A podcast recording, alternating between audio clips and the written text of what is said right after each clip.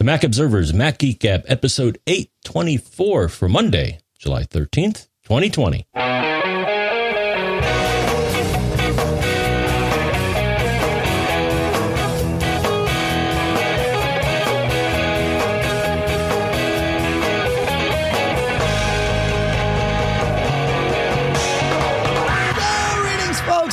Welcome to the Mac Observer's Mac Geek Gab, the show where you send in all your tips, questions, cool stuff found. We take them, we mix them all together, we massage them into an agenda, we categorize things. We flow through that agenda with the goal being, even with the tangents, because the tangents can serve the goal. The goal that is being each of us learns at least five new things every single time we get together. Sponsors for this episode include burrow.com slash MGG, a new one, barebones dot com, and mac dot cachefly dot com. So we will talk about all of those shortly here for you. For now, here in Durham, New Hampshire, I'm Dave Hamilton. And here in Fairfield, Connecticut, this is John F. Braun. That is John F. Braun. How you doing today? Yeah, hanging. Hanging. All right. Well, let's uh, let's see if we can we can jazz that up with uh, with some some knowledge. We'll start with some quick tips from Ben. He says, uh, when I updated V L C today, the update process included an app verification moment that incidentally ran twice instead of once, resulting in a window uh, left on my screen that just was floating there. And if I clicked the little red X, no effect. He said, so I started with Activity Monitor to try and identify the wayward process, but it wasn't under security, even though the window carries the security and privacy icon. I also thought maybe looking for the highest process I D number in Activity Monitor, because it adds, you know, it in- increments the number when new things are launched, uh, would help. He said, but no, that actually takes a while given the number of apps and processes running on my Mac. He says, so I pushed on and happened to minimize the window, an action I rarely take under any circumstance. He says, I much prefer to use spaces and app hiding. Fair. He says, lo and behold, doing so revealed the window's name, which was Core Services U I Agent, which also is the name of its parent process. Using Activity Monitor to quit this process caused the window to disappear. So when you've got one of those floating windows, if you minimize it, then you float over it, that will show you the name of the process that it's running as. And of course, there you go. I like this tip. This is good. I've yep. been in that scenario before. Nice. Yeah, I know. I was pretty stoked about this one. So thanks, Ben. That's good. That's good. That's good. That's good. Any thoughts on that, John, before we move on to Paul? Nope. All right. All right. Paul says, uh, if you purchase a song from iTunes and then later delete that song, the song itself is not deleted. It is only hidden. On your computer, go into Apple Music or iTunes, the app, go into Accounts, View My Account. In the iTunes in the Cloud section, click on the Manage link on the Hidden Purchases line. Find the album or song that you want to unhide and simply click the Unhide button. Thanks, Paul. That's pretty good. Uh, had no idea. I mean, I knew you could get them back, but I didn't realize that there, that that was that that was there. That's that's pretty good. Huh? Go figure. Thoughts on that one before we move on, Mister Mister Braun? No, I don't have any music in the cloud. You you, know, you don't use iTunes Match or uh, no. iCloud Music Library in any way? No. Oh, okay. No. All right. That's okay. I mean, you know, if you don't need it, you don't need it. All right, one uh, one last quick tip before we go into some cool stuff found, and this one's from uh, listener Giles, who uh, it, this is a, probably a quick tip reprise, although I'm not sure if we've called it a quick tip before. He says, I use an iPhone ten, and I really like the Force Touch function. I find this especially useful when trying to print or export a web page or create a P D F, where I hold press the print action via the square box with the vertical line at the bottom of the screen edge on Safari. He says, I generally don't print, but I often need to export as a P D F. On iPad Pro, this was an issue because there is no Force Touch. Well, there's also no Force Touch on the iPhone's eleven. Uh, and he says, and the create P D F using shortcut work workflow is unreliable in my experience. He says, but I found a workaround. Uh, if you pinch zoom on the print pane, a new window appears, which means you can save as P D F or export to the Files app as a P D F, et cetera. Uh, for me, this is very handy. He says, I hope everyone else finds it useful too. Thanks, Giles. Yeah, that's absolutely right. You can get that print preview up and then just pinch zoom on it, and boom, now you get a window that you can export as a P D F or, you know, do whatever you want with. And that's the way to do it on an iPhone eleven or, or an iPad, as you pointed out. So it's pretty good. Good. Yeah. Yeah. Good to know what I'll be missing once I upgrade. Mm. If I upgrade. That's right. Hey, I guess the S E doesn't have Force Touch either, although it might. Because no, I'm just, still in the eight. I know, but, but the, the, the eight, the S E is, has a lot of the same eight hardware. I got to check. I, I got to, yeah, that's interesting. It might very well have it. So, all right. Uh, yeah. Shall we go to cool stuff found here, my friend? Okay. Indeed. Cool.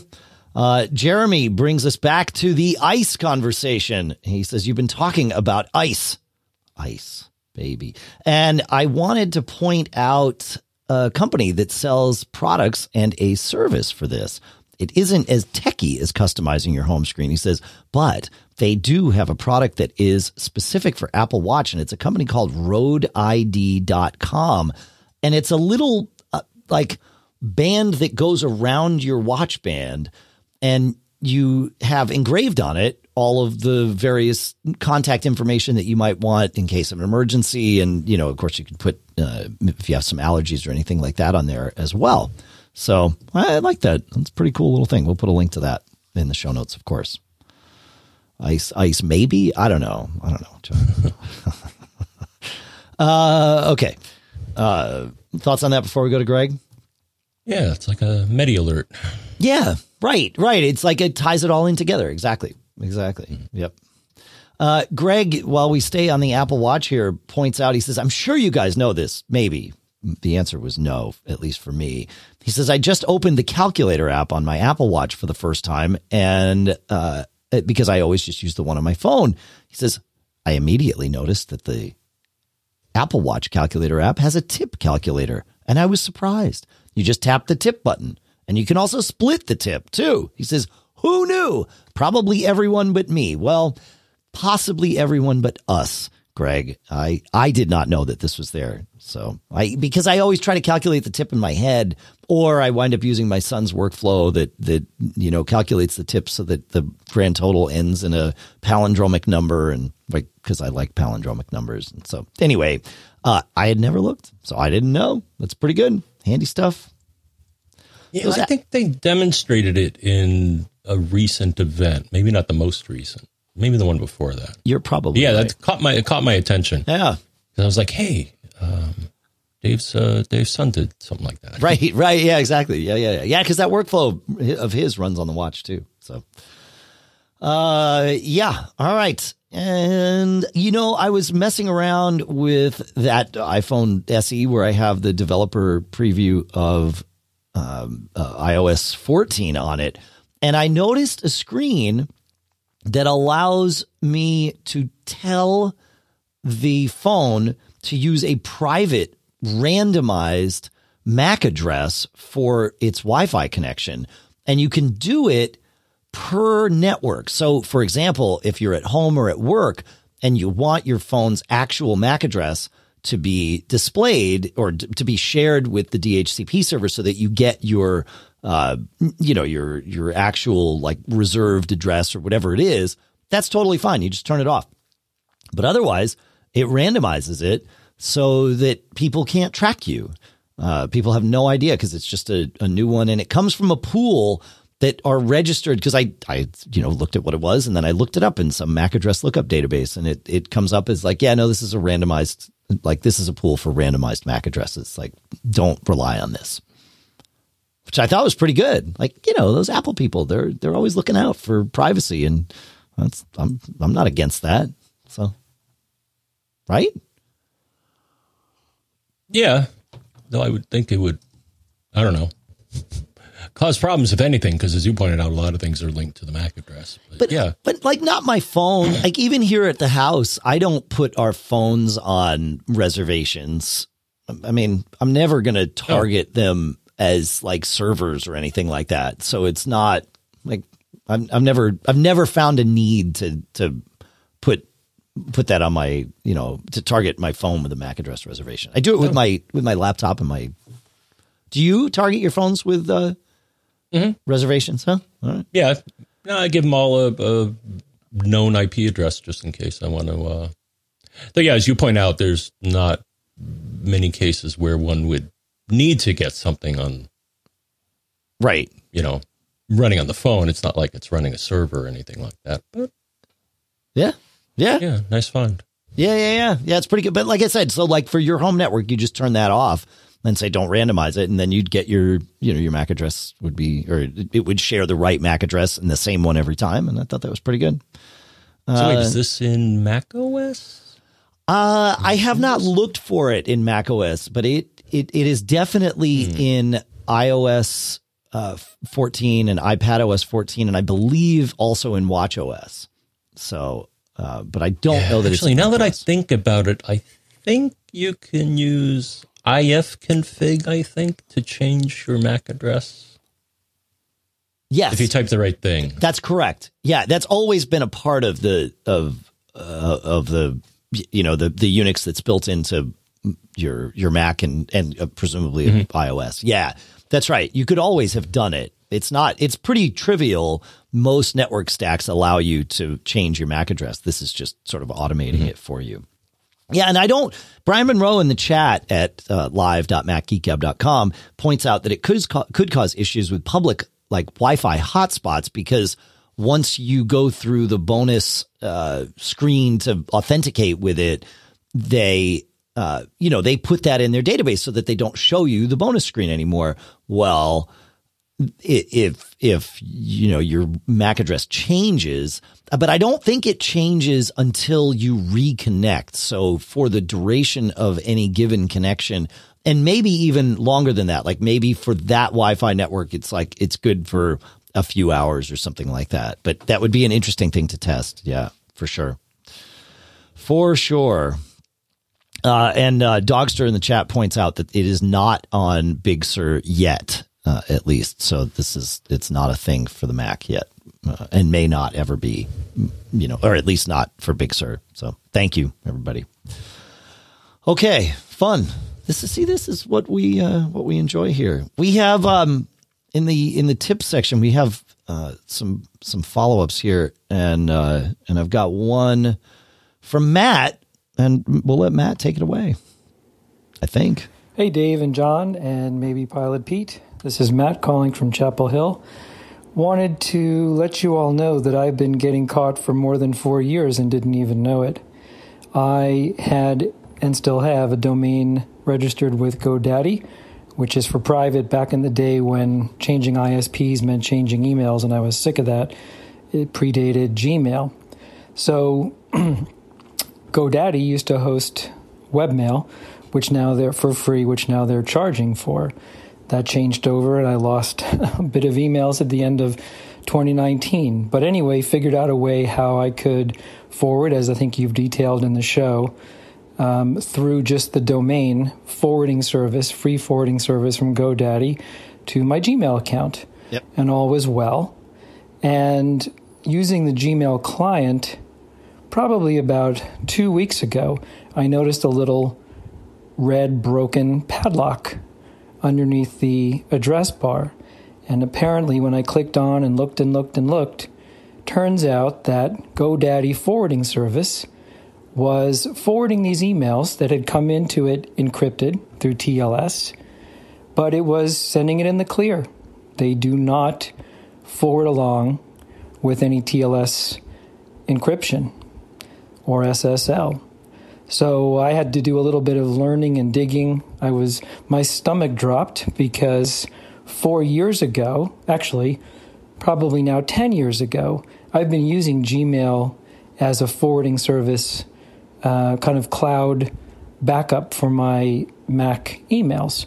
So that anything that came into my domain, I both downloaded onto my computer and then had automatically forwarded to Gmail so I could do searches and stuff like that and just have it as a backup.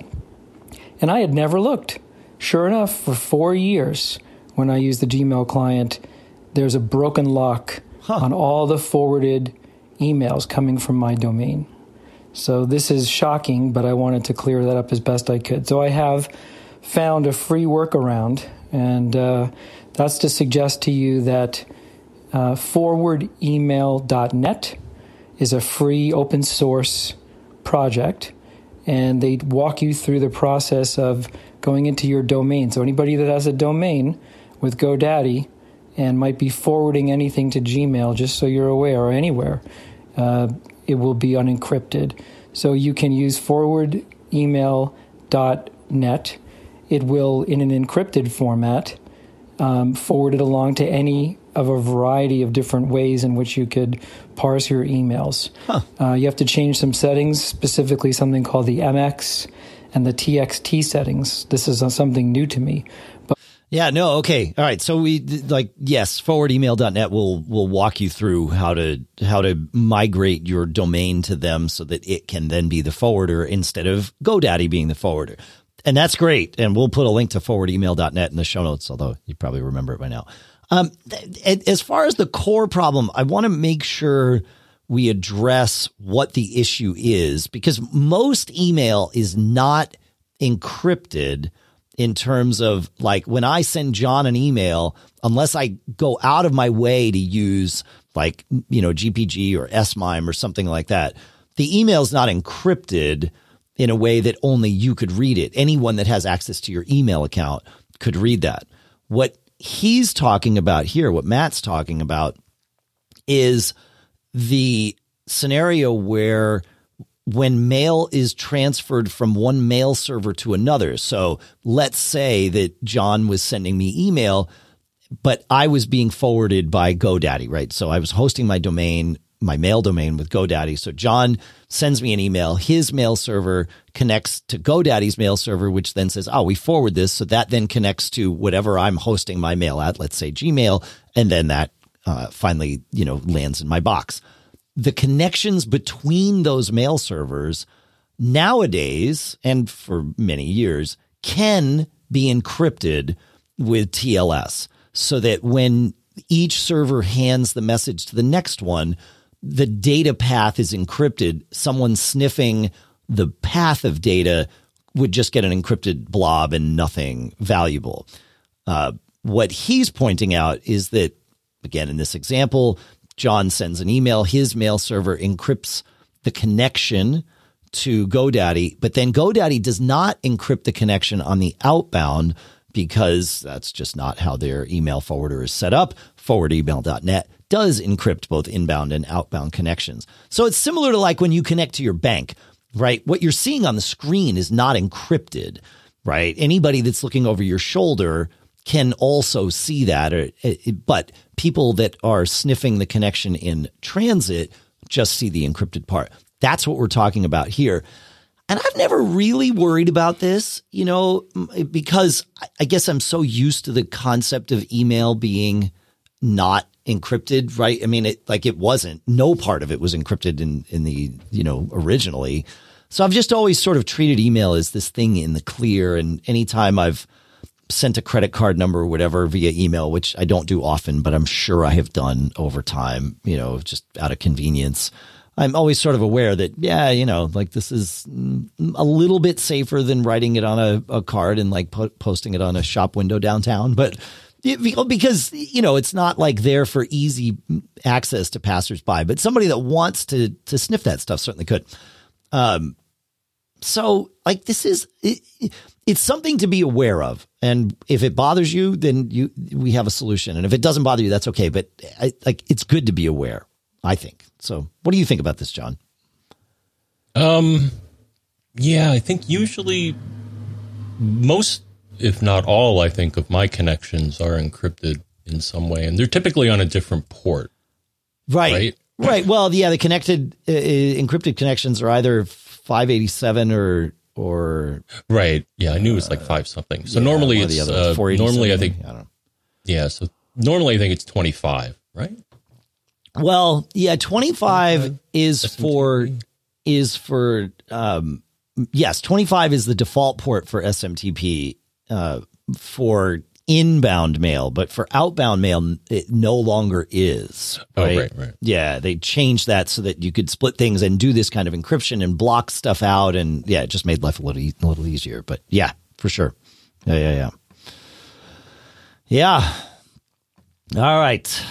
All right, four forty-five and five eighty-seven is is what uh, we're hearing in the chat room there. And if you want to watch us while we record and and provide real time feedback, uh, we really appreciate that. live dot mac geek gab dot com. Plus, it's fun. You get to chat with the community, and and there's all kinds of things going on in the chat room that we don't necessarily that don't surface to the show, and that's it's great. Like, community is is awesome. All right, uh, a couple more tips here, John. The next one from Todd, who says, um, last week in eight twenty-three, when we were talking about contacts and smart groups and things like that, he said, uh, I had the same problem with edit distribution list a few O S versions ago. He says, I got the same blank screen on my Mac in contacts that you did. He says, I worked my way up in Apple support on this, and they were supposed to email me back, but I never heard back. He says, one solution I did find was removing all the accounts in the Contacts app except for iCloud. Then edit distribution list worked as expected and kept all of the changes I made, even when I added the other contact accounts back. He says, just a hint for listeners that are using older O S versions where this isn't fixed. And I was definitely in that boat. I have my Gmail contacts also synced in my address book. So I'm sure that that was because it was just a user interface problem. It wasn't like a functionality problem. It would do it. You just couldn't see it do it, which is the frustrating part. So, um, so yeah, it makes perfect sense that, you know, somebody just didn't code around like what happens when there's this extra thing there. So I don't know. What do you think, Mister Braun? Um, confusing. It's confusing. It is. Yeah, it's good. Uh, we have a couple more things. And I, I want to get to, especially this one about Touch Bar MacBook Pros that you've got queued up here, John. But the uh, the next thing that I want to do is I want to talk about our sponsors for today, if that works for you, my friend, Mister Braun. Absolutely. All right. Our first sponsor today is a new sponsor at burrow dot com slash M G G. When I buy a couch, I want to have some control over the design, right? And usually that means you got to go to a showroom and just check each model. Oh, does that have the things I want? Is it comfortable? But does it have the things I want? And is it comfortable? But does it, you know, and it's this constant thing. Oh, and is it the color I want? But does it have the things I want? And is it comfortable? You're doing this circular thing, and it's such a process. Wouldn't it be better if you could go online and go through over twenty-three thousand different permutations of the perfect sofa so that you can customize your own perfect sofa? Yes, it would. And that's what Burrow is doing. And in, even for us geeks, Burrow's sofas include built-in U S B chargers so that your phone doesn't die while you lounge, right? Everything's made of durable fabric that or leather, that and the fabric is uh, naturally scratch and stain resistant. And like I said, you can just customize everything. Fabric color, leg finish, armrest style, length. Right. Length. You can even add a chaise lounge or an ottoman or both. Like you, you just mix and match and fit what fits in your room, your life, your body, everything. You figure it out, and you can assemble your sofa or break it down in minutes, and you don't need any tools. And if your seating needs change, you can add or remove seats as needed. Convert a love seat into a sofa, into a sectional and back, right? Shopping easily. Right there on your computer. You just kind of tweak and get it just right. And then they ship it to you, because the folks that started Burrow, I think it was a class project somewhere, right? They they just wanted to fix this problem. And so they fixed it. And you always get fast and free shipping and zero interest financing. Go to burrow.com slash MGG and you get a little bit more because you get seventy-five dollars off your purchase. Again, plus that fast and free shipping. You got to see the site for details. That's B-U-R-R-O-W dot com slash MGG for seventy-five dollars off. Our thanks to Burrow for sponsoring this episode. Our next sponsor is one of my favorite pieces of software, and that's BBEdit thirteen point one from barebones dot com. Yep. Uh, just last month, they dropped the new BBEdit thirteen point one, which brings back H T M L tidy and introduces a completely overhauled preview feature. Also adds a new run Unix command command. Think about that, right? It's called run Unix command, but it is in itself a command. Very meta. And uh, it expands the whole array of supported markdown variants. This run Unix command thing is awesome because it provides a quick means to directly run one-off Unix commands for processing text within BBEdit. And also, like I said, the preview engine in BBEdit. This is one of the coolest things, right? Because you can write all your code and then you want to, if you're doing H T M L, you want to see what it's going to look like. Well, that's what the new preview thing is really working for. It's faster, it's smoother, it's more complete. Like, yeah, I know I get crazy and excited about a text editor, but that's BBEdit's fault. And you need to experience that for yourself. So go to barebones dot com, download your thirty-day free trial. Right. And then decide which of the features you need to keep. Right. Because it's got that that grep playgrounds, the Regex playgrounds. Well, now that Numbers ten point one from Apple supports Regex, you want a place where you can go play so that you know how to use that stuff when you're over on the other side. Right. So this is like its own little tool within this bigger tool. Again, very meta. So go check it out. barebones dot com. Download your thirty-day free trial. Depending on what features you need, it might just remain free for you forever. And if you need some of those other features, well, then then you pay for it because that's how that works. Our thanks to BareBones for making BBEdit and for sponsoring this episode. Next up for today is CacheFly at mac dot cachefly dot com. Yes, CacheFly are the folks who provide the bandwidth to get Mac Geek Gab from us to you, but they do more than that. They have your back for your website, for your business, because with their new web optimization capabilities, all of your website's content will be optimized before it's delivered to your visitors without requiring any development effort for you. And this matters, right? Because for each second a page takes to load, it costs a company sixteen percent in engagement. Fewer visits mean fewer customers. That's not good. And so the same people that have been helping us for years can help you. Their web optimization solution at CacheFly includes powerful A P Is for solving all those content distribution problems. They'll do your on-the-fly next-gen image optimization for you. You don't need to think about it. They'll do all your load balancing and smart asset delivery. And if your website's tied to your revenue, this stuff's important. And the good people at CacheFly are even going to provide a free optimization consultation for listeners of this podcast. That's right, just for you. Know exactly where your site stands today with a Lighthouse score report and learn how CacheFly's web optimization solution can help add sixty points instantly to your score. All you have to do is visit mac dot cachefly dot com. That's M A C dot C A C H E F L Y dot com. Our thanks to CacheFly for sponsoring this episode. All right, Dave. Uh, this is kind of a follow-up from uh, Jin. Okay. Uh, and here's his uh, question. Uh, he had two questions. Uh, and so I took this one because we really didn't answer it in a prior episode.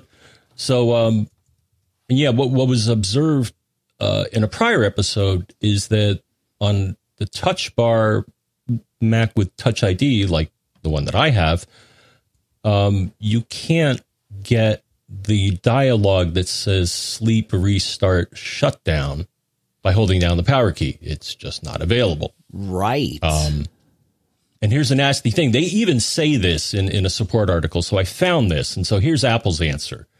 Unlike with older Mac notebooks, holding down Touch I D on your MacBook Pro or MacBook Air doesn't display a dialog with options to sleep, restart, or shutdown. Okay, Uh, you can find these options in the Apple menu. It's like, well, thanks. Well, I, yeah, thanks for not doing that. um, so as we, we pointed out in, in the last episode, you can get some of this functionality, but I wanted to, to close the loop here because it wasn't really an uh, answer. So the thing is, you can add a sleep.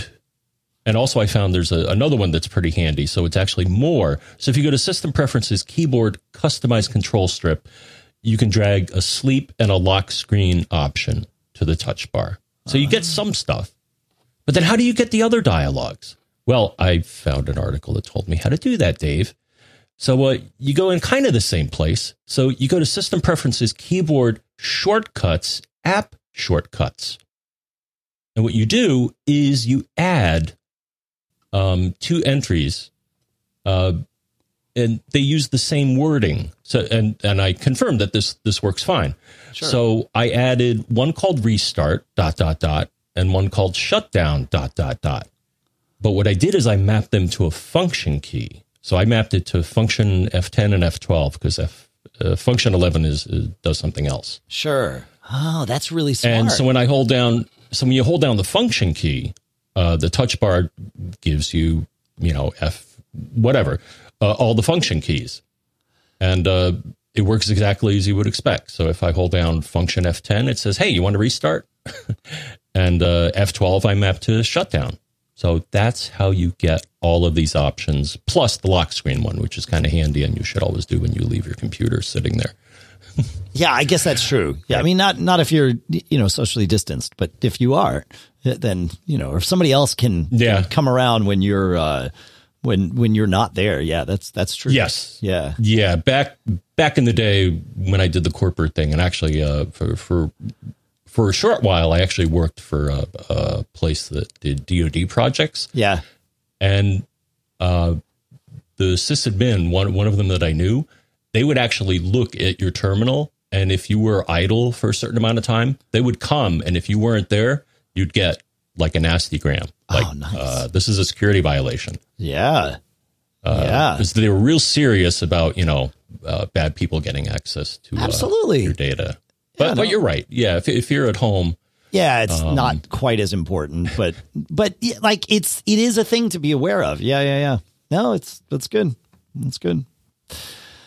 All right, cool. Excellent. Let's, um, let's, we've got some, what I call general questions, the, the things that make life interest, interesting for us all here. So let's go to listener John, who says, uh, I recently purchased a new car, Lincoln Nautilus, with Apple's CarPlay. And he says, I have two questions. The first is, there are a limited number of apps that CarPlay supports. Uh, is there a way to add other apps that are not CarPlay, uh, at least out of the gate? He says one app I used is called I use is called iExit, and uh, when traveling the interstates, this app provides information about restaurants, gas stations, et cetera. And you are approaching along uh, with the exits within distance. And he says, uh, is there a workaround so this app can be displayed with CarPlay?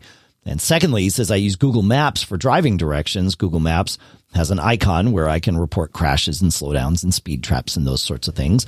Google Maps then displays this on the map. Apple CarPlay does not show this icon. Is there a setting where this icon can be displayed on, our, on, on CarPlay? And then he says third, and finally, CarPlay randomly disconnects for me while driving. I get the message the iPhone is not connected and needs to be connected through U S B. Unplugging and replugging does not solve the problem. After restarting my phone a few times or turning the car off and on, that solves the problem. I'm wondering if anybody else has had that. So I'm going to answer these in order, John. We can talk through them. Uh, the first about CarPlay and adding apps to CarPlay, you and I don't get to do that. That's up to developers. They build screens for CarPlay, and then they flag that their app is CarPlay capable, and then CarPlay will pull those screens. Because CarPlay is essentially just an external touchscreen monitor for your iPhone. And so when you're in CarPlay mode, it's it's the app is all running on your phone. So for an app that doesn't support CarPlay, for you to say, I want that on CarPlay, it like it doesn't the app does not have a screen built to do that, so it would not know what to display. So that that's a no-go, unfortunately. But write to your, you know, the developer of your iExit app and any other app you want and see if they'll do it. Same is the same concept will help answer our second question, which is that Google builds the screen for CarPlay, and it, like for Maps, they didn't add that in. So you won't get that option. However, Waze is also a Google product now, and it does have all of that stuff in it. So maybe that's why they sort of chose to to not include that in the Google version, uh, the Google Maps version. But if you want that functionality, you can use Waze, and and they've built that into those screens. I'm I'm not a big fan of like gamifying my driving. I, I figure if you want to do that, get a car with a stick shift, and at least then you're mm. still focused on the road. But um, but I don't know, you know, I, I guess it's handy. Any thoughts on this before we talk about his CarPlay troubles? No, I just remember your reaction. Yeah. Waze, when Watch. you were driving with me. And well, I was like, I was passengering with, with you. Yeah, don't fiddle yeah. with that. What are you doing? Well, you're driving. Yeah, I think they, they accept hand motions as um uh as a, a way to get something to happen, or just speech recognition. Yeah. I should try them. It wasn't successful first time around with that. So. Yeah, and CarPlay doesn't support like hand gestures. You have to touch it because yeah. there's no camera with CarPlay. But um, but yeah, yeah, yeah, yeah, yeah. Um, all right. Now, as far as this randomly disconnect thing, I got you because I've been here before. My Subaru Outback twenty, what year is it now? I think that was a twenty eighteen, um, is a twenty eighteen. When I first got it, I was having exactly this problem. And so I went crazy troubleshooting it because, you know, obsessed. And uh, I tried different cables.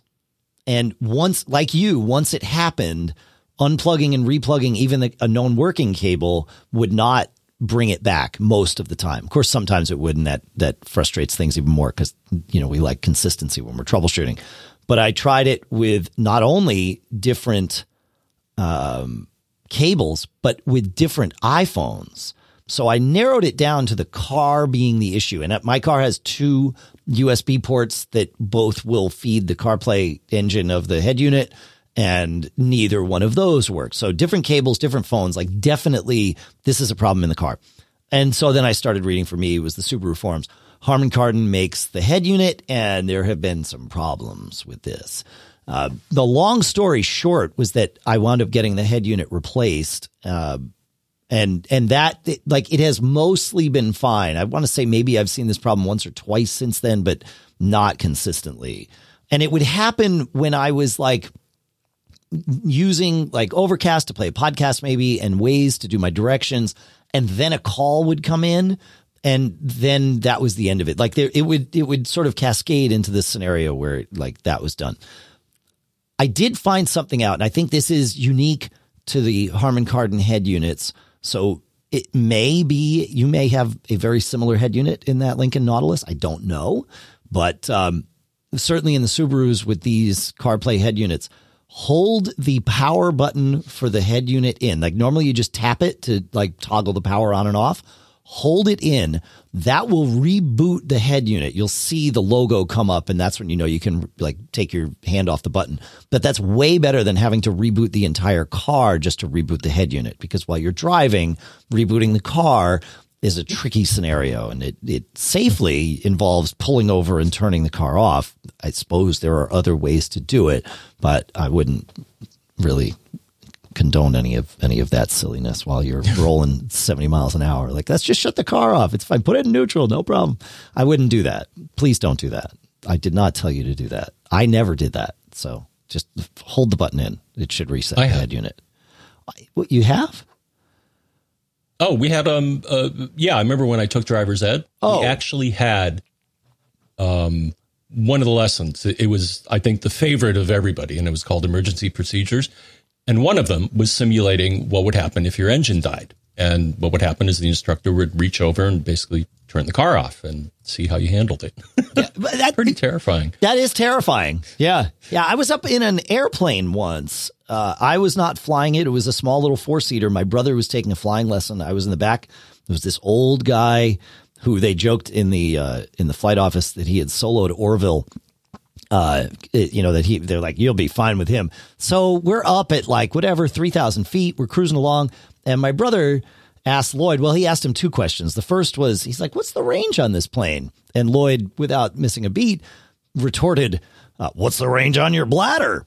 And so that ended that conversation. And then, uh, and then he asked Lloyd, he said, so like, what would happen if, you know, the engine cut out? Like, what would we do?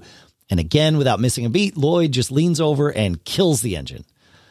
I'd never known a C F I to do that before. I knew that they would like throttle you down so that you could feel, but you know, the mm-hmm. restarting an engine is not a guarantee. And you know, it's not like you can just pull over and, and check under the hood to see what your problem is when you're at three thousand feet going, whatever, one hundred twenty knots. But, um, But, you know, Lloyd pointed out the plane is just a glider at this point. You're fine. He's like, you've got three runways. Pick your favorite, radio to the tower that you have an emergency, and, and go land.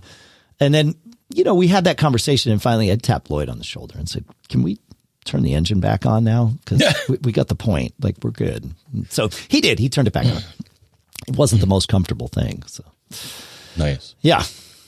Uh, where were we? You going to take us to Rand? You're going to save it. Oh, um, there is one follow up. I believe uh, listener John is in our chat room at live dot mac geek gab dot com and says uh, he's now using an Apple provided cable and has to be has been having better luck. Absolutely. You want to make sure you use M F I certified cables, the made for iPhone, made for iOS. I forget what, what they've renamed it to, but you want a cable that is certified, whether it's Apple's or someone else's. Really doesn't matter. Uh, it may matter when you're talking to your dealer because they know Apple cable more reliable. So tell them you're using an Apple cable, but make sure you are using an M F I certified cable, if not from Apple. Um, I found some for the car that have, uh, they're like coiled. So they, they retract sort of automatically. And I've found that really handy for CarPlay. So I don't have cables just like strewn about, and I don't have wireless CarPlay. So, so there you go. Thank you. Good, fun. You want to take us to Rand, John? Or unless you got more on the CarPlay thing? No, no. We're, okay. We're good. Um, all right. Rand's got a head scratcher, but I have run into this. Mm. So Rand says, I had only about twenty-five gigs left on my one terabyte S S D. Wow. So I looked for places to reclaim storage space. So I moved about two hundred gigs of downloads and stale documents, but did not get any space freed up, despite filling an external drive with two hundred gigabytes of old stuff.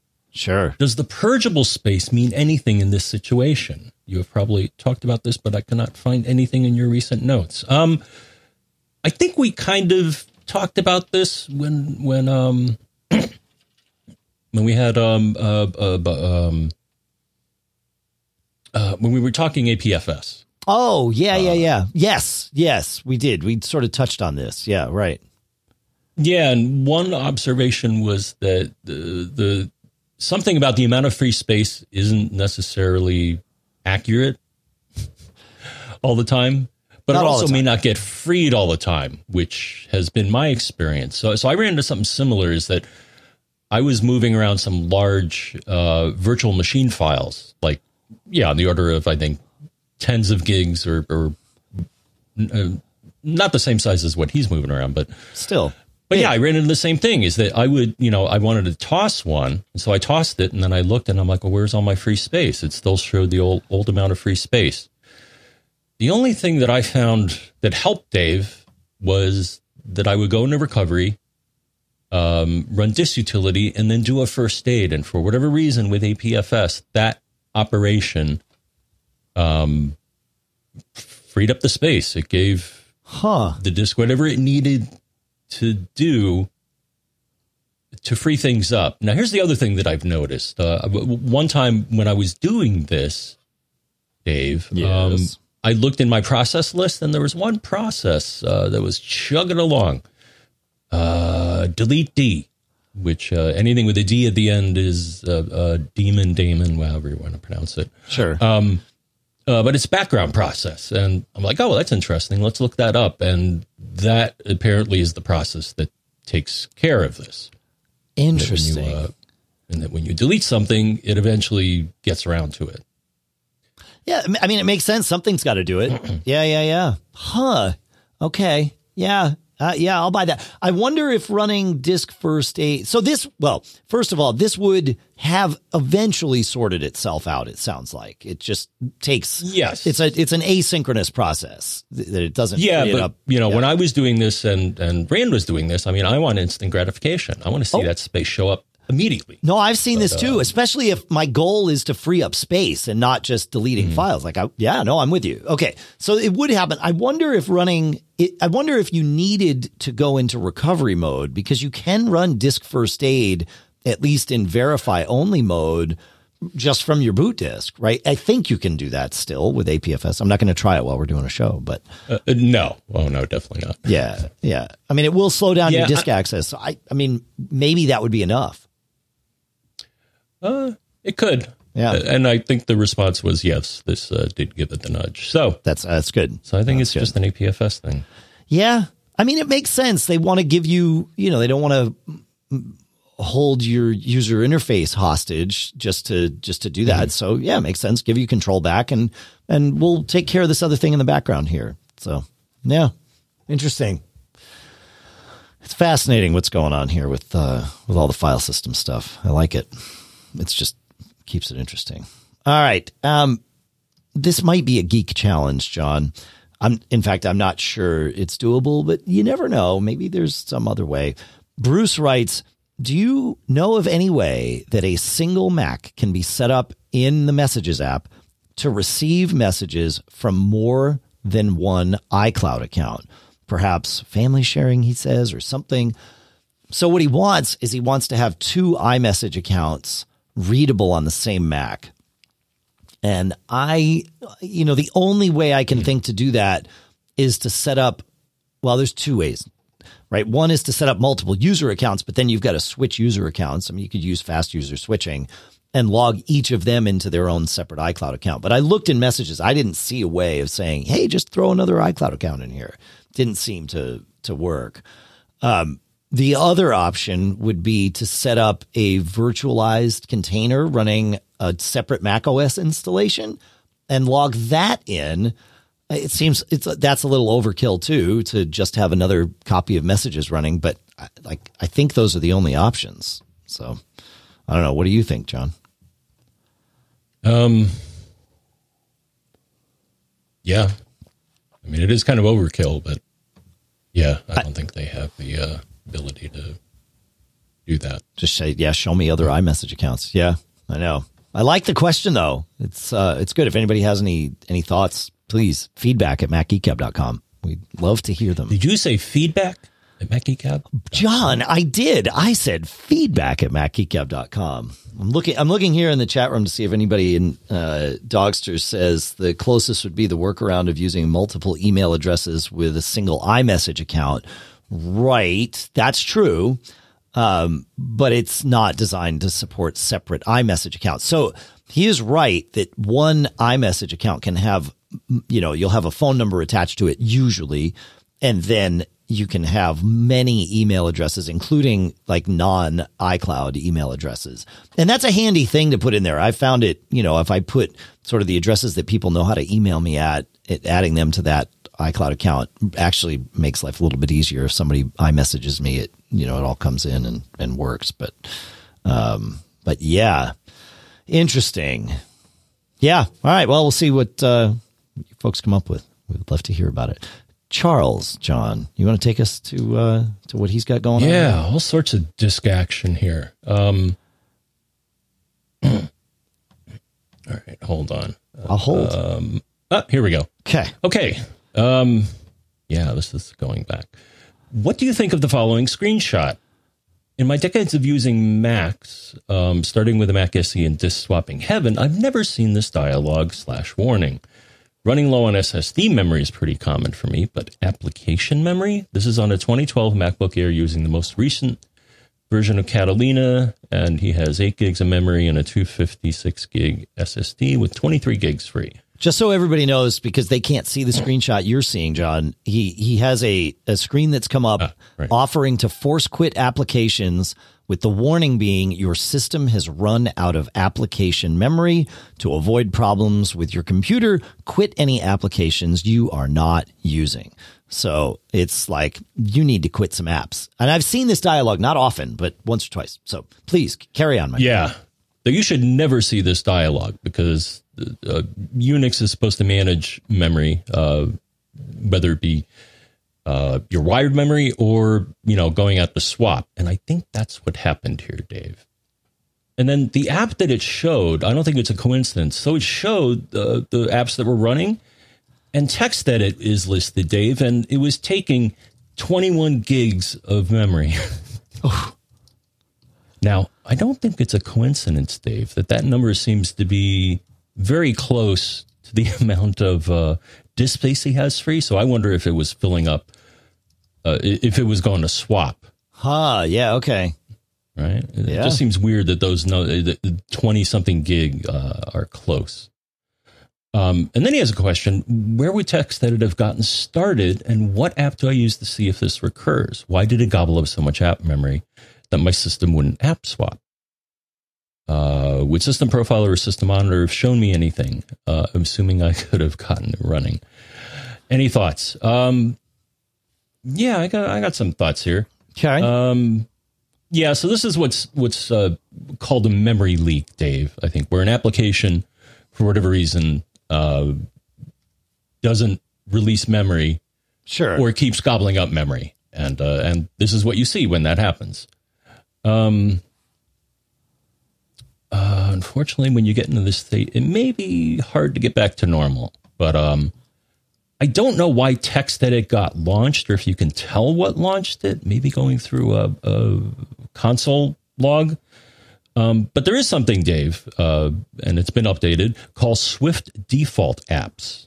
And that may, you may want to see what, uh, this shows all, all the different mappings, um, you know, like document type to application. Yeah. So you could see what apps are set to launch text edit, because it sounds like you didn't intentionally launch it, is that it got launched because you opened a, a certain document. So maybe the mapping is, uh, is, is off there. Yeah. Yeah. Yeah. Yeah. Um, as far as a way to tell when this is happening, uh, you could look in, you could have Activity Monitor running in the background, but I think the best way, Dave, would be, um, to use an iStat menus notification. So you may not know this, but in addition to showing you all sorts of uh, interesting information, iStat menus can also tell you when certain terrible things are happening, or usually terrible.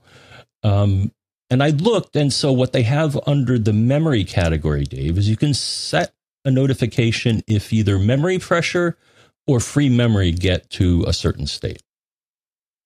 Right. So, uh, so either, you know, peak, peak, you know, up in the menu bar every now and then, or do one of these notifications in iStat menus. I'm not aware of how to do this with the system itself. I mean, maybe you could run a automator or Apple script that would check. Uh, maybe no. maybe. No, iStat menus I, would be your, that I, I love those little things because I, I have my Mac notify me when I'd totally forgotten that I had put this in place, but I have it notify me when I'm below a certain amount of, you know, free RAM, so that I can be like, oh, okay. Like, I also have it notify me if the C P U is high for more than sixty seconds or something. Oh, right. Because I mean, I sometimes that. that's intentional. I, like I'm doing a thing and it's crunching and I want to use my, like, that's great.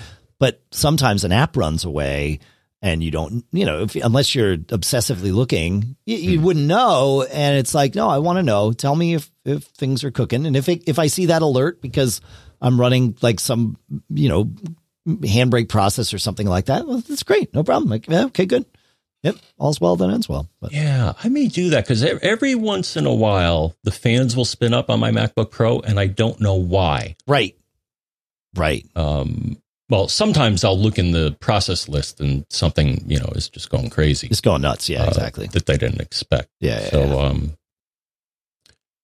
so that's um that's what I got for that. I like it. That's great. No, that's a good one. Yeah, yeah, yeah. App Tamer is another thing that can help uh, maintain C P U uh, constraints on an app. I don't, I don't think it'll do anything with I can't remember if it does anything with RAM usage. I don't think so. I think it's just uh, helping to limit C P U usage. And you can say, you know, only limit the C P U usage if this app is using more than, say, ten percent of the C P U or thirty percent, mm-hmm. you know, whatever you want to set it to on a per app basis. And you can you can even say only do this if the app is hidden. Uh, you, you know, like there's all kinds. I love App Tamer. It's great for those kinds of things. And then finally, for your issue, John, um, oh, I, I can't. Yeah. Turbo Boost uh, switcher is right, right. one of my favorite things, because now what I do is I have it set. I have the pro version because you can set some automations. And one of the automations you can set is when your fan is higher than Uh, you know, a certain a certain amount of R P Ms for a certain amount of time. So I say if mine's above two thousand R P M or for more than uh, thirty seconds, or maybe it's sixty seconds, now engage Turbo Boost, like or disengage Turbo Boost. And that will almost always bring it down. Now, again, there's times where I want to let it, you know, kind of run rampant, and I can just turn that off. But uh, but it's mm-hmm. nice to just have it like, no, we'll throttle it back, you know, which is most of the time what I prefer, because I don't like my computer to sound like a mm-hmm. you know jet engine blasting off. Right. So, yeah. All right, we got any more like that? That's this seems to be the question that just uh, keeps on giving. Yeah. Yeah. All right. I think we're good. Okay. Cool. Uh, Drew asks us uh, about uh, well, he says we're, we're entering the mesh category here. Or, well, routers in general, not just mesh. Uh, he says, but uh, I was wondering about a setting, a new setting that I have seen in Eero called uh, Optimize for Conferencing and Gaming. He says, I'm wondering if you ha- guys have an opinion on the utility of this setting. I have a situation where I have a pretty good connection, nine hundred megabits per second down, thirty-five megabits per second up in my house, but a much weaker connection uh, in the in-law flat in my backyard, where I often do my Zoom and Skype calls these days. He says, it's not clear to me if slash how much of an effect that toggle might have. I tried testing, but there are so many variables. It's tough to be sure if there's any appreciable effect. Uh, he says, on the other hand, maybe that answers my question and it is negligible or only helps in rare edge cases. So Eero has renamed one of their features. Th- they used to have a feature called Smart Queue Management, right? And what this would do is, for us, it was what we call W A N-based Q O S, or more appropriately, buffer bloat protection. Buffer bloat being that thing where when all of your or lots of your devices, or even just one device, is uploading a ton of data, it sort of slows everything else down because your upstream gets soaked and most cable modems can't deal with that properly. So they've renamed this from Smart Queue Management to Optimize for Conferencing and Gaming. Near as I can tell, it is exactly the same feature with just a new name. So I don't think the functionality has appreciably changed, um, but uh, but that's, you know, that's what it is. Now, as to whether or not you need it, I have two answers. The first is that based on your speeds, your speeds are the same as mine. So I'm assuming you are on a Comcast slash Xfinity gigabit connection.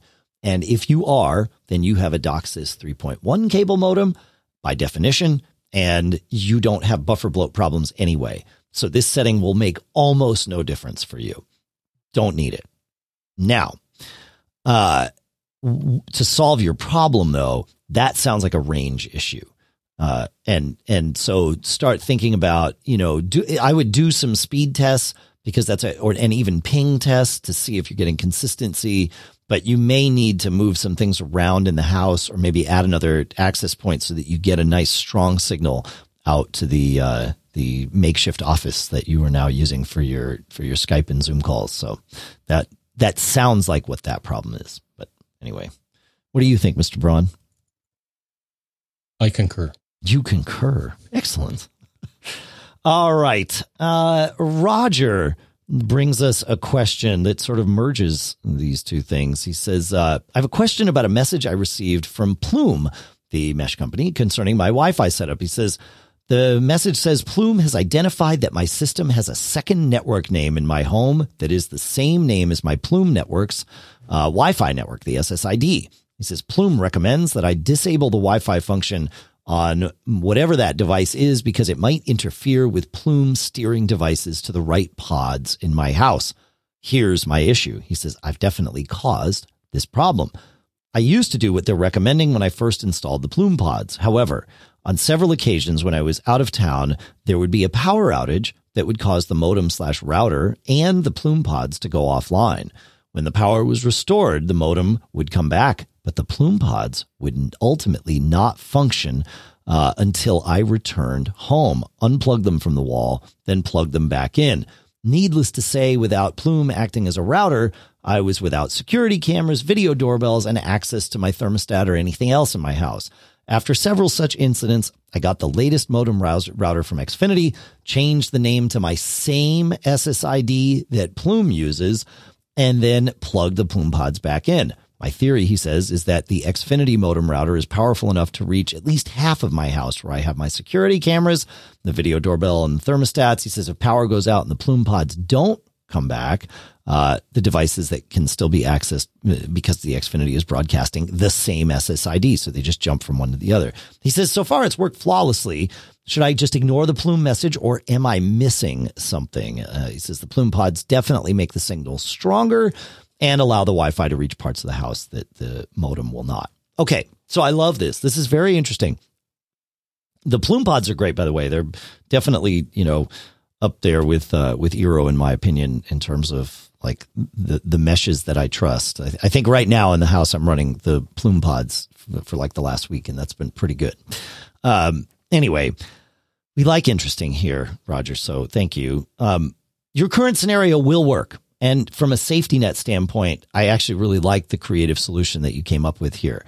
Um, what you're missing is exactly what Plume tells you you're missing, the ability to, for Plume to truly manage your Wi-Fi, because it's generally speaking, it's up to the client devices to choose which access point they connect with. The router can only provide guidance, um, but Plume's guidance is arguably the best I've ever seen. They're really good at knowing like, oh, you should be, you should jump to this pod, and they do it right away. And they, they've profiled every device so that they know, okay, well, iPhones respond best when we nudge them to a new device this way, but that Samsung, you know, Galaxy S eight, that's weird. So we have to nudge that this way. And, and Plume's really good at that. And I've had like zero problems with that roaming or anything with Plume, and it's fast, like it's definitely the fastest I've ever seen. So you will potentially lose the benefit of this because your mesh isn't the only thing that your devices will be connecting to. Some of your devices may just choose to connect to the Wi-Fi in your router. And if your router, like it, at this point, actually Plume is pretty smart. So if you have your router being a router, which you do, Plume will automatically set itself into bridge mode so that you're not having a double N A T scenario, which is, that's good. Right? And I also like that about Plume. Um, but you know, th- th- why from a Wi-Fi standpoint, this is not optimal. So I know this has been a problem with Plume in the past. They've done weird things. Like they would, they used to just take the network down anytime the internet connection was cut off. And it was like, no, don't, please don't do that. I, you know, like I have devices that want to talk with each other, even though we can't talk out to the internet. And so Plume fixed that for sure. They may have fixed the problem you're talking about. So it's worth testing this by simulating a power outage and, and then just, you know, letting things come back on and see what happens.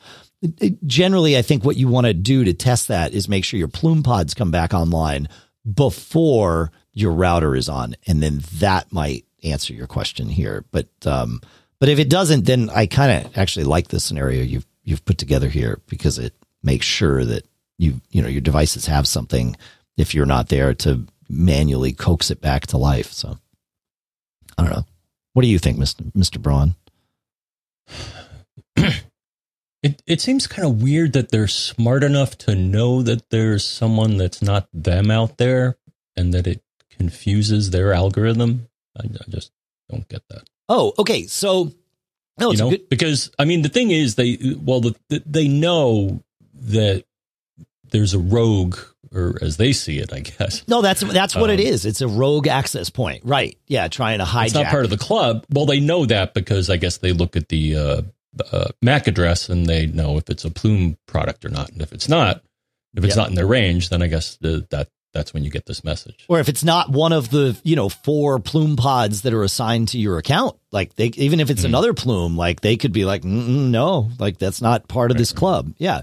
But the, the, the problem is as soon as you join the non-Plume device, so in this case, the Xfinity router, Plume, you lose all the benefits of Plume's routing. Your device might like try and hang on to that router connection longer than it should. You don't get the benefits of, of Plume's sort of uh, Wi-Fi management. And you might start having signal strength issues with both if they're both competing on the, for the same channel too. Like, you know, there's the coordination that you get when you have a mesh is lost when you start introducing your own devices into the mix. Um, it doesn't mean that that's the wrong thing to do. It just means that you're losing some of those benefits of, of mesh when you choose to do that. But, you know, it's a compromise. So, so that's why you, you wouldn't want that. Yeah. Which is a good question. Cause it seems like, wait a minute, you know, and in his scenario, it might be the absolutely right thing. So I don't know. All right. Uh, should we go to Wilco here, John? How are we sure. doing on time? Okay. Yeah, we're cranking along. Good. Uh, Wilco says, I am uh, once again reminded of the importance of knowing what normal looks like. Uh, he says, but since Wi-Fi is one of your favorite subjects, I thought you might be able to help. He says, since yesterday, one of my T P-Link access points is showing the status disconnected. Resetting, power cycling, nothing seems to be able to bring it back in the family. Some observations, although I'm not sure whether or how they would be related. The router of my I S P, says, which is a Dutch company, um, is not showing in the the access point in the client log uh, of the various clients that are the D H C P clients that are listed. So, okay. He says the security log of the router uh, shows an enormous amount of entries with S Y N flood, most originating from um, a diff my twenty nineteen iMac. He says, but maybe this is normal. Maybe I don't need to worry about it. And then looking at Activity Monitor on my Mac, I saw M D N S responder is uh, right at the top in terms of received bytes with sixty megabytes sent and one hundred eighty-five megabytes received. Again, he says, I don't know what normal looks like. Disconnecting the T P-Link access point from the controller did not change anything. He says, now that I write this, I suspect the two subjects are unrelated, but I'm also at a bit of a loss as to how to proceed. Yeah, so as far as normal goes, M D N S responder is also my most popular network process too. A lot of things run through it, so uh, that's no, it is normal, you know, to to have that. It, it's it absolutely will have lots of data run through it. S Y N flood might be normal too. You know, it's hard to know without a, a test. It's hard to know what your router sees as a a. problem big enough to choose to put it in its warning logs or debug log. Like we don't know what log level the router is set to. So it, it might be okay. It might not. Um, it sounds to me like your T P-Link access point has had some kind of failure, maybe even just a hardware failure. Um, but I would do a full factory reset on it and see if you can, you know, at that point it should broadcast its own Wi-Fi signal so you can connect to it and configure it, you know, as new on your network. That's what I would try and see if it works. So other than that, oh, what do you think, John? Hmm.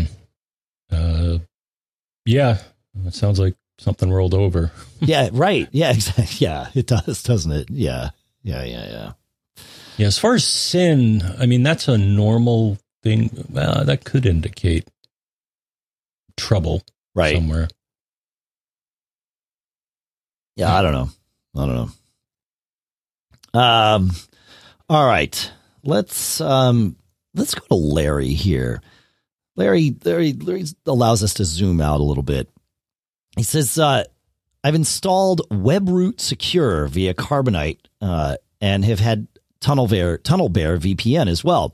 He says, do they perform some of the same functions? In attempting to restart Carbonite, it appears, uh, the new Mac operating system does not like it, a continuing problem. Uh, so basically, we're asking sort of we zoom out a little bit. Internet security packages like this WebRoot Secure, but there's many others out there versus or as compared to a V P N. Are they both doing the same thing? And from a technical standpoint, no. A V P N is connecting you via a secure tunnel to another network, and that will make it so that it looks like, you know, you're coming from there instead of your place. It also means that whatever network you're on, they can't sniff your packets and see even where you're connecting other than to a V P N, right? So it's this shielded tunnel.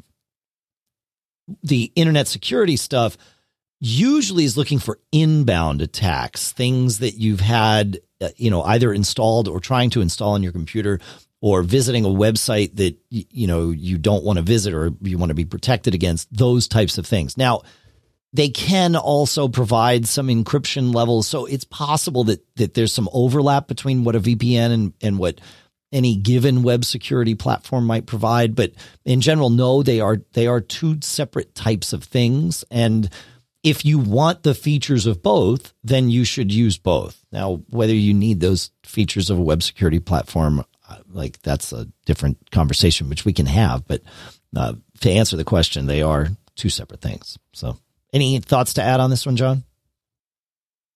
Um, I'm looking, yeah, I'm not, I'm not too familiar with this product either, but um, yeah, they have, hmm. Yeah, they have they have one entry here that says uh, uh, secures your smartphones and tablets with a couple of asterisks. Yep. I don't know what that means. Yeah, exactly. Yeah, it's like, yep, yep, exactly. Uh, yeah, I don't think they're redundant. Yeah, it it does some useful stuff, but uh, it sounds like V P N is not one of them. So right, yeah, right. Hopefully they get along. All right. Uh, yeah, let's move on to. Dennis has something of interest here. Dennis says, uh, my question is about the Synology R T twenty-six hundred router. This router replaced my Airport Extreme, and I discovered it from your show. He says, I've been getting an email from my I S P, for him, Rogers, in Canada, telling me that there is a device that is showing signs of exploitable NetBIOS vulnerability. And they send a log file that says, you know, and it, it even the machine name even says Synology router in it. And he's like, you know, what can I do to stop this? He says it tends to happen occasionally, but not always. Uh, and and he says, when I've tested for it, I'm not seeing it. So I don't know. It, he seems to think that it's a it's a legitimate concern because it has the name Synology router right in there. So presumably, it's, you know, there is something broadcasting a, uh, you know, available NetBIOS port on it. Uh, S- Steve Gibson's Shields Up.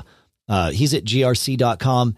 That will pull your network for you and kind of look at things, which is a nice way to, to, to see what the outside world can see about your network. And of course, Steve really knows the security and will, he has built Shields Up to sort of detail, okay, you know, here's what we found, here's why it matters, and and then you can kind of get in there and, and solve some of those problems.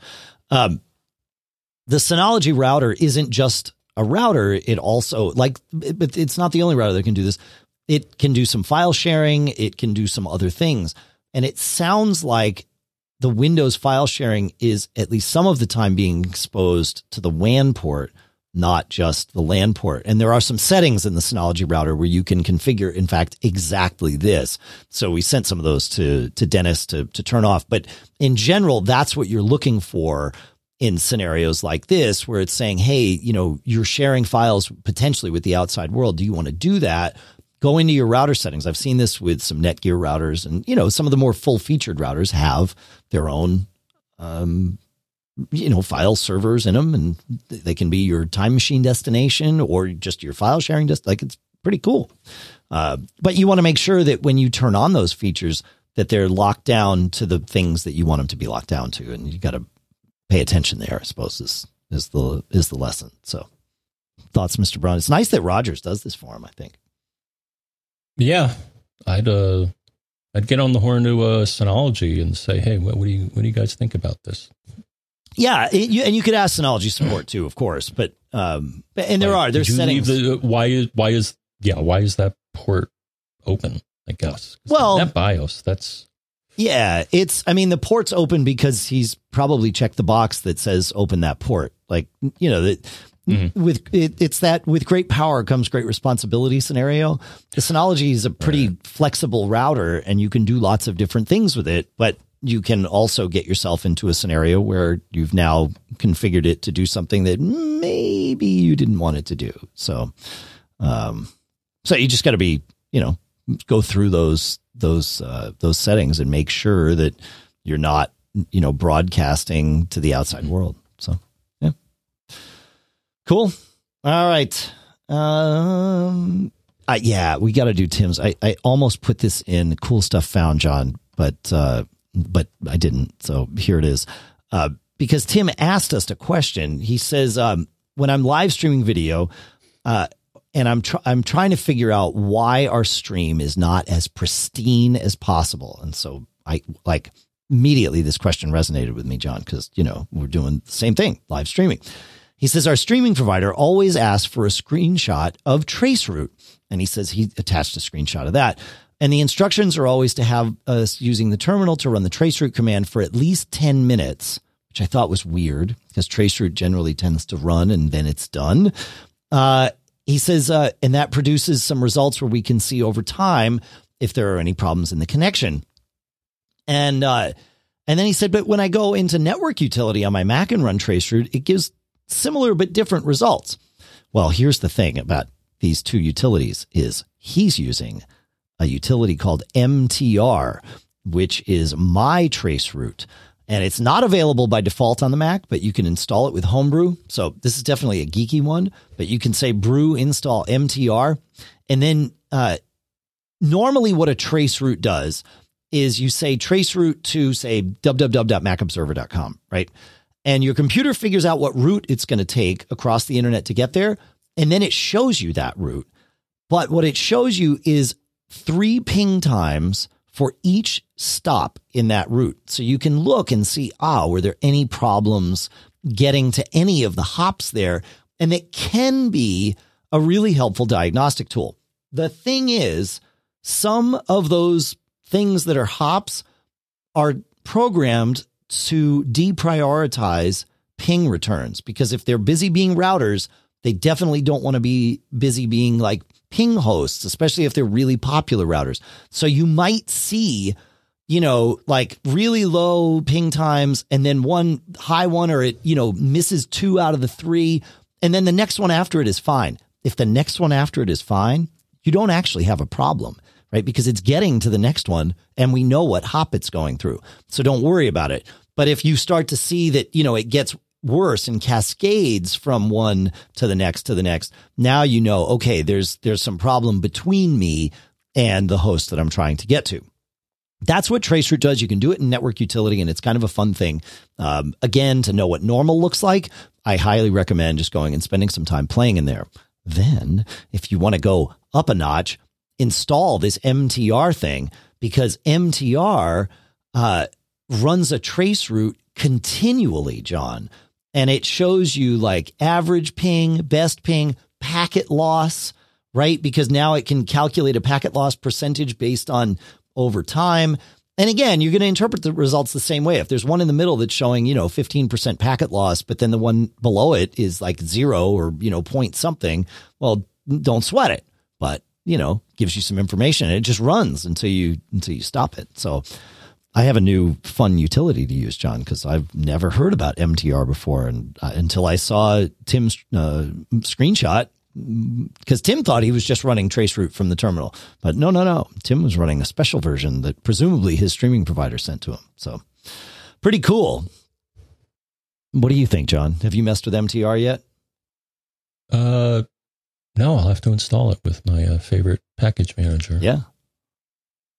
Yeah, haven't really had a need to do a trace route as of late.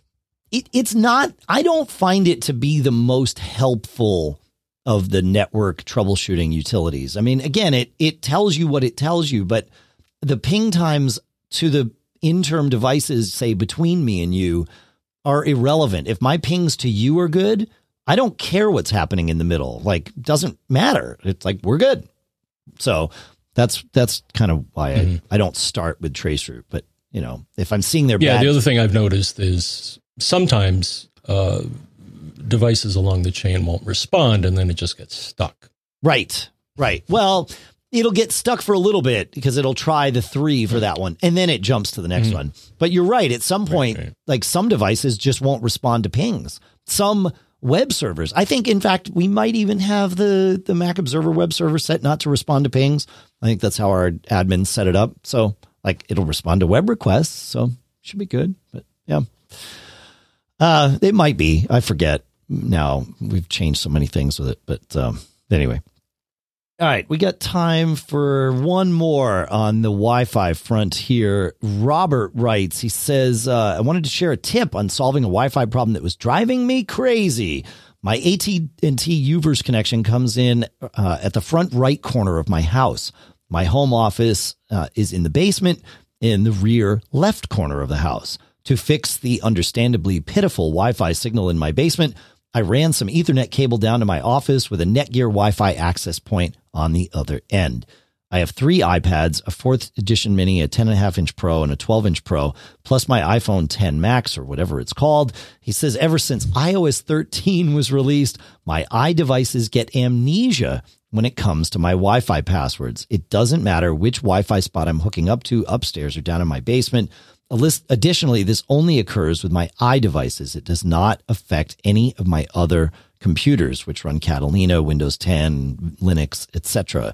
Uh, and it doesn't affect my non-Apple tablets and phones. He says it's not every time, but perhaps once or twice a week, one of the iDevices will pop up an error telling me invalid password when connecting. I can copy-paste the password in from LastPass, type it in, or autofill it from the keychain, all to no avail. It will keep telling me invalid password. I finally figured out how to easily solve the problem.